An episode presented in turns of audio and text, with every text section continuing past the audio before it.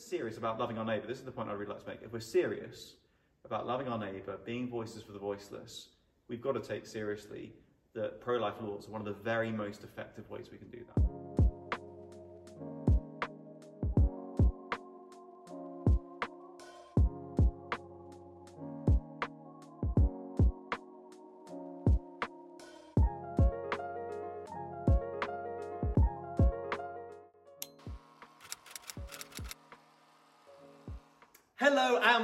Welcome to this episode of About Abortion. It's a special episode today because we are live at the Teams Conference, that's CBR UK's national nationwide conference, and I'm hosting. And your standard host, David Brennan, is a guest on the show.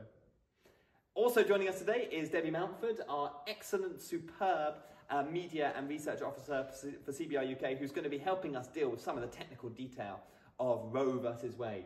So, are we dealing with how to cross a lagoon today? No. We're dealing with an American legal case and its implications for UK abortion abolition. So um, thanks for joining us. Great to be here. Absolutely, yes. So um, quickly, Teams conference. How's it been for you guys? Just fantastic. I mean, there's just such a great energy to get together as a, a national team and learn from each other and be with each other and praise the Lord together and, and learn about how we're working to save the unborn. It's been fantastic. Yeah, I think it's been brilliant, but don't ask me, ask them. that is not the sound of canned laughter, that is actually our live audience uh, at this uh, wonderful podcast today. Um, perhaps probably the biggest event of the weekend, though, has to be the fire pit last night. You consuming a um, tossed marshmallow over a fire. Yeah, I think it was um, probably a four, five, six metre throw. Um, third attempt? Third attempt. What's the third attempt? But someone filmed the third attempt and it makes it look like it's the first. yeah, don't. Yo! We may be able to use that to finally get some followers for you on social yeah, media. I know, that'd yeah. be great, wouldn't it? I think with a bit of light editing, it could look like I'm doing it whilst walking on the flames as nice, well. Nice, nice. Okay, so this... I would share, Dave. Yeah, yeah, yeah. So uh, yeah, finally some content of Dave worth sharing, uh, which is brilliant. Hopefully you'll share this too, uh, because we believe um, this Saturday, Saturday the 24th of June, will be one year since Roe versus Wade was overturned. Um, but one of the reasons why we got Debbie is with us today is to help us understand what was this case, why is it so important. So Debbie, just give us a crash course because I know this time last year you were speaking to Glen Scrivener at Speak Life about this. But what's a what what was Roe v Wade? What happened uh, a year ago and why is it so important? Yeah, so Roe v. Wade was the landmark 1973 ruling which uh, spoke into a largely pro-life landscape in America. Uh, 30 states at that point had a near outright ban, except to save the life of the mother, and Roe v. Wade overturned that overnight when the Supreme Court voted to allow um, essentially unrestricted abortion. Um, and they, the, pro, the states themselves could not restrict abortion under Roe v. Wade before 24 weeks, before the point of viability, but they were pretty hamstringed in a lot of cases in the third trimester as well. Um, and one of the justices that wrote the majority at the time actually said that they had uh, effectively legalised abortion up to birth in, mm. in the US. So that was a, a huge deal. Um, and since then, America has been aborting, uh, unfortunately, on average, about a million babies a year. I think it was 900 and something thousand wow. last year. It has tipped the scales at over 1.2 million. Mm-hmm. Um, and this time last year, what happened was there was a case that came up from Mississippi. Um, called the Gestational Age Act, which was being challenged in a case called Dobbs v. Jackson's mm-hmm. Women Health, Women's Health, and what Mississippi wanted to do was restrict abortion after 15 weeks. Mm-hmm. And they didn't use any other way to try and get around this, as some previous bills, some of the heartbeat bills had done, particularly mm-hmm. Texas, had tried to sort of get round Roe a little bit. Mississippi didn't. This was a direct challenge to Roe. Mm-hmm. And it made its way to the Supreme Court, um, and the Supreme Court adjudicated that. And in a majority decision, a real, a really amazing landmark majority decision, mm-hmm. they decided to allow Mississippi to uphold this 15 week ban. Mm-hmm. And to do that, they had to overturn Roe versus Wade. And what that did, and there's a lot of confusion about this, a lot of people think what that did was make abortion illegal overnight in the United States. It didn't at all. It simply removed that restriction that wouldn't allow the states to regulate on their own based mm-hmm. on how their voters wanted to vote. and handed the powers back to the individual state legislatures. So actually, since then, some states have gone, gone the other way and had more liberal abortion laws um, applied and gone even further in providing. New York, for example, is now providing free medical abortions up to a point. Um, but there are many states that have moved to restrict abortion. So in the last year, we've had 15 states um, pass, pass restrictions or bans um, under 12 weeks. Uh, there's eight that are currently working through the courts. Um, but all in all, there's 26 states, 26 out of 50, that want to pass either bans or restrictions before 12 weeks. So that's really significant. Thank you. Well, that's a really helpful summary. Um, now, I know lots of people, you know, at the time, the church has not had a single clarion kind of response to uh, Roe v. Wade's overturning last year. And I know there will be some people thinking, oh, golly gosh, you know, this is going to send abortion back underground. You know, legalizing abortion doesn't stop abortion. What about maternal deaths? All these things. Uh, can you help us under, like, get to grips with some of these tricky, tricky objections that are going to kind of came out last year and are probably going to resurface, you know, this Friday, Saturday? Yeah, so I've been I've been actually looking at some of or, or looking again at some of the media that was coming out last year at the time and what's been coming out since. And the objections kind of I'm just going to look at my notes here, but the objections kind of fall under the kind of camps of okay, the biggest one that you hear is um, it's not going to reduce abortion, it's just going to reduce safe abortion. So you're not going to get rid of abortion, women are still going to have them, they're just going to have them illegally. So the total number of abortions is not going to go down, so you're wasting your time. So, what's the response? the response to that is it's not true. Wow, Um, okay. We, and we knew this before Roe v. Wade was overturned. When we've looked at restrictions that states have managed to pass under under Roe in the past, Mm-hmm. things like waiting periods, um, you have to see a scan before you can abort. Any, anywhere where there's been uh, financial limitations or time limits, we have seen abortions drop, Mm. and we've seen birth rates go up, but but not by the same number. Mm-hmm. Um, and we've seen unintended pregnancies drop as well, and that is within the US. Um, so we know that restricting abortion does reduce abortion, and we know this from other countries as well. We know this from from countries that have outlawed abortions um, through the late 80s and 90s. Um, countries like Poland and Nicaragua and Chile, we do know that restricting abortion reduces abortion. Uh, so we know that's not true. It's quite difficult to get the data, um, but it's estimated, uh, and actually it's a pro-choice organisation that have done these esti- uh, estimations, and we've kind of looked at their numbers.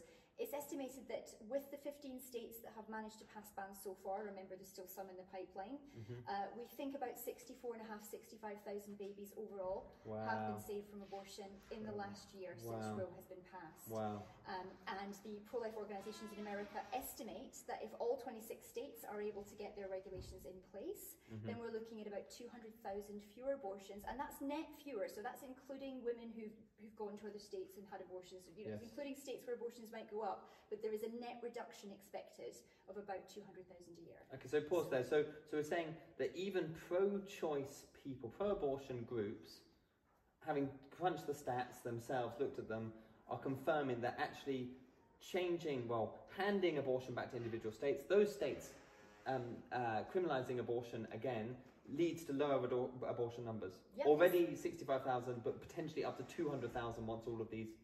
Yep, the, this is a this is an organisation called We, we Count. You can look this up online. They actually did this study six months out. Um, so it was about 32,500 at that point, um, but we had reason to believe it would continue on. If anything, it might actually be more than that, as more states have been able to get through the courts in the last six months. So that's even a conservative estimate, and by a pro-choice lobby group. Okay, well, well, well, Dave, let's bring you in at this point. Obviously, evangelical church is almost allergic to the prospect of laws of any nature. Um, what, yeah, how would you, how would you use what's happened uh, with Roe v. Wade, particularly with, on this point? What, what's the lessons that the church Yeah. can learn? Thank you so much for listening this far into this week's episode of About Abortion. I do hope you're finding these helpful. If you are finding them helpful, can I ask for your help in getting these messages to more of the people who need to hear them? This is the only podcast in the UK addressing the greatest injustice of our time.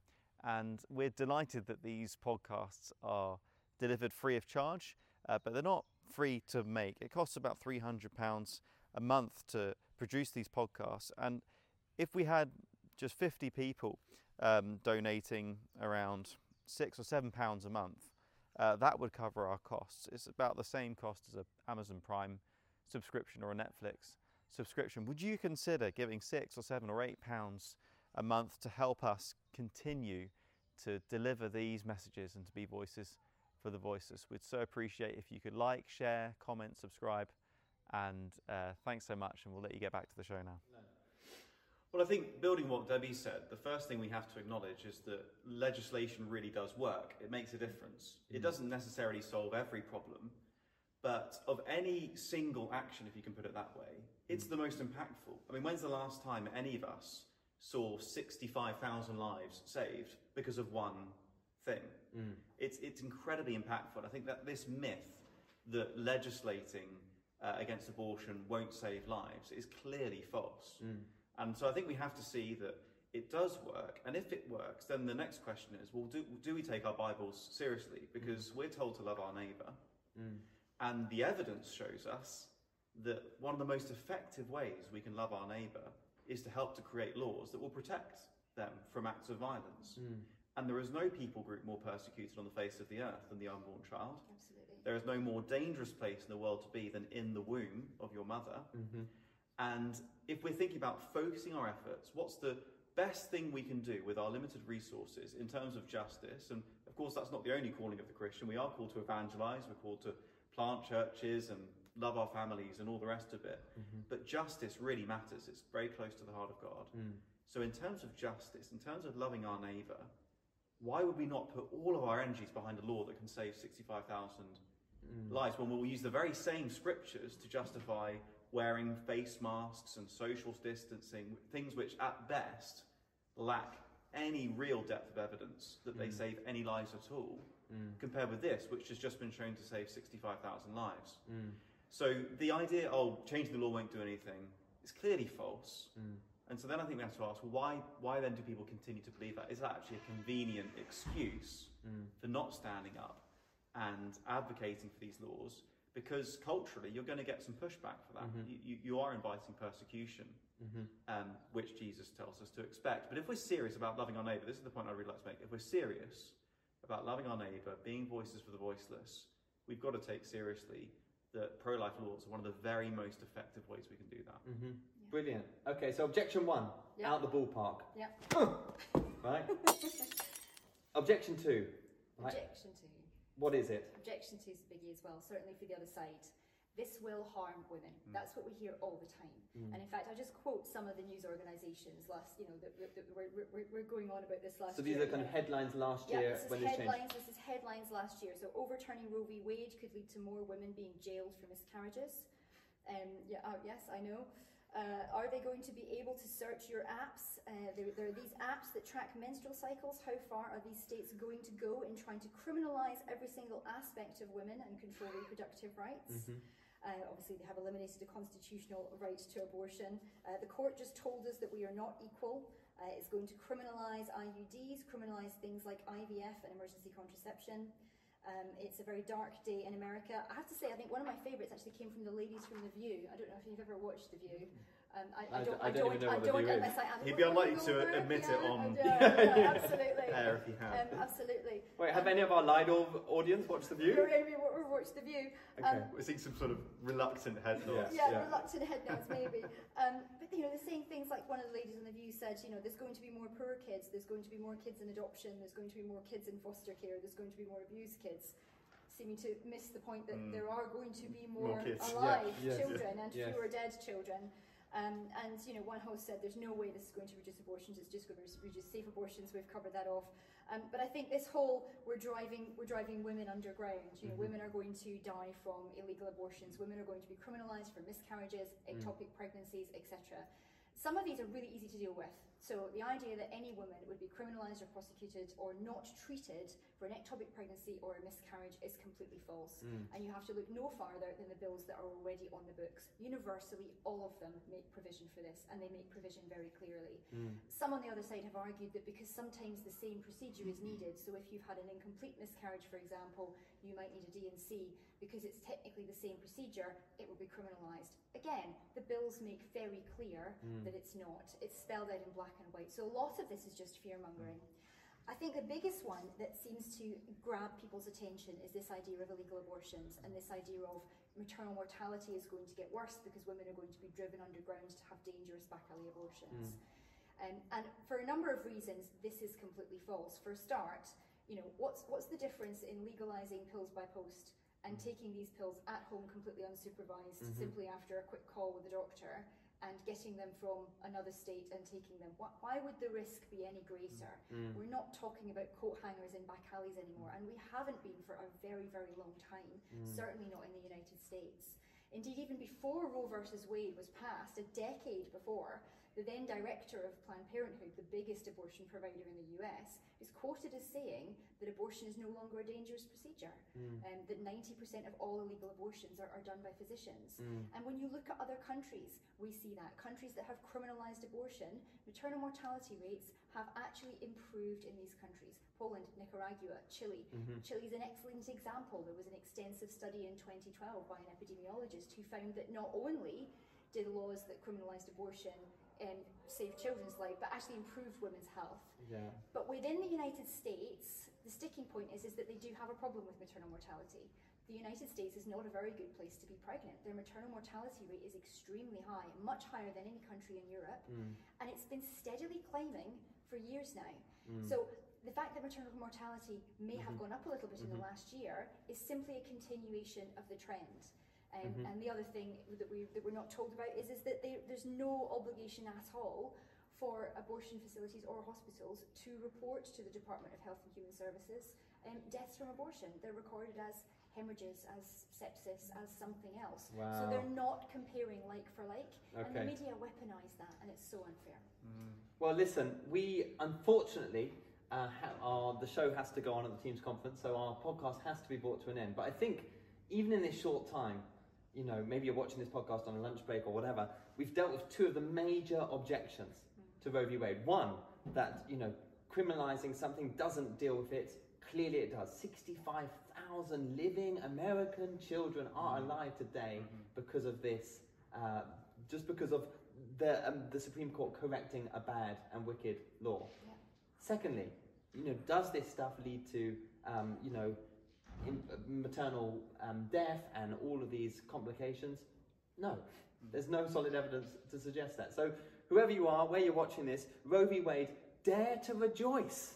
A year after Roe v. Wade, dare to rejoice, dare to praise God uh, for this landmark case, and and let's pray uh, that the UK would actually see its, you know, come to its senses Yeah. and think to itself, gosh, we should reform our own law, um, which needs massive overhauling to deal with the 215,000 babies we kill each year in the United Kingdom.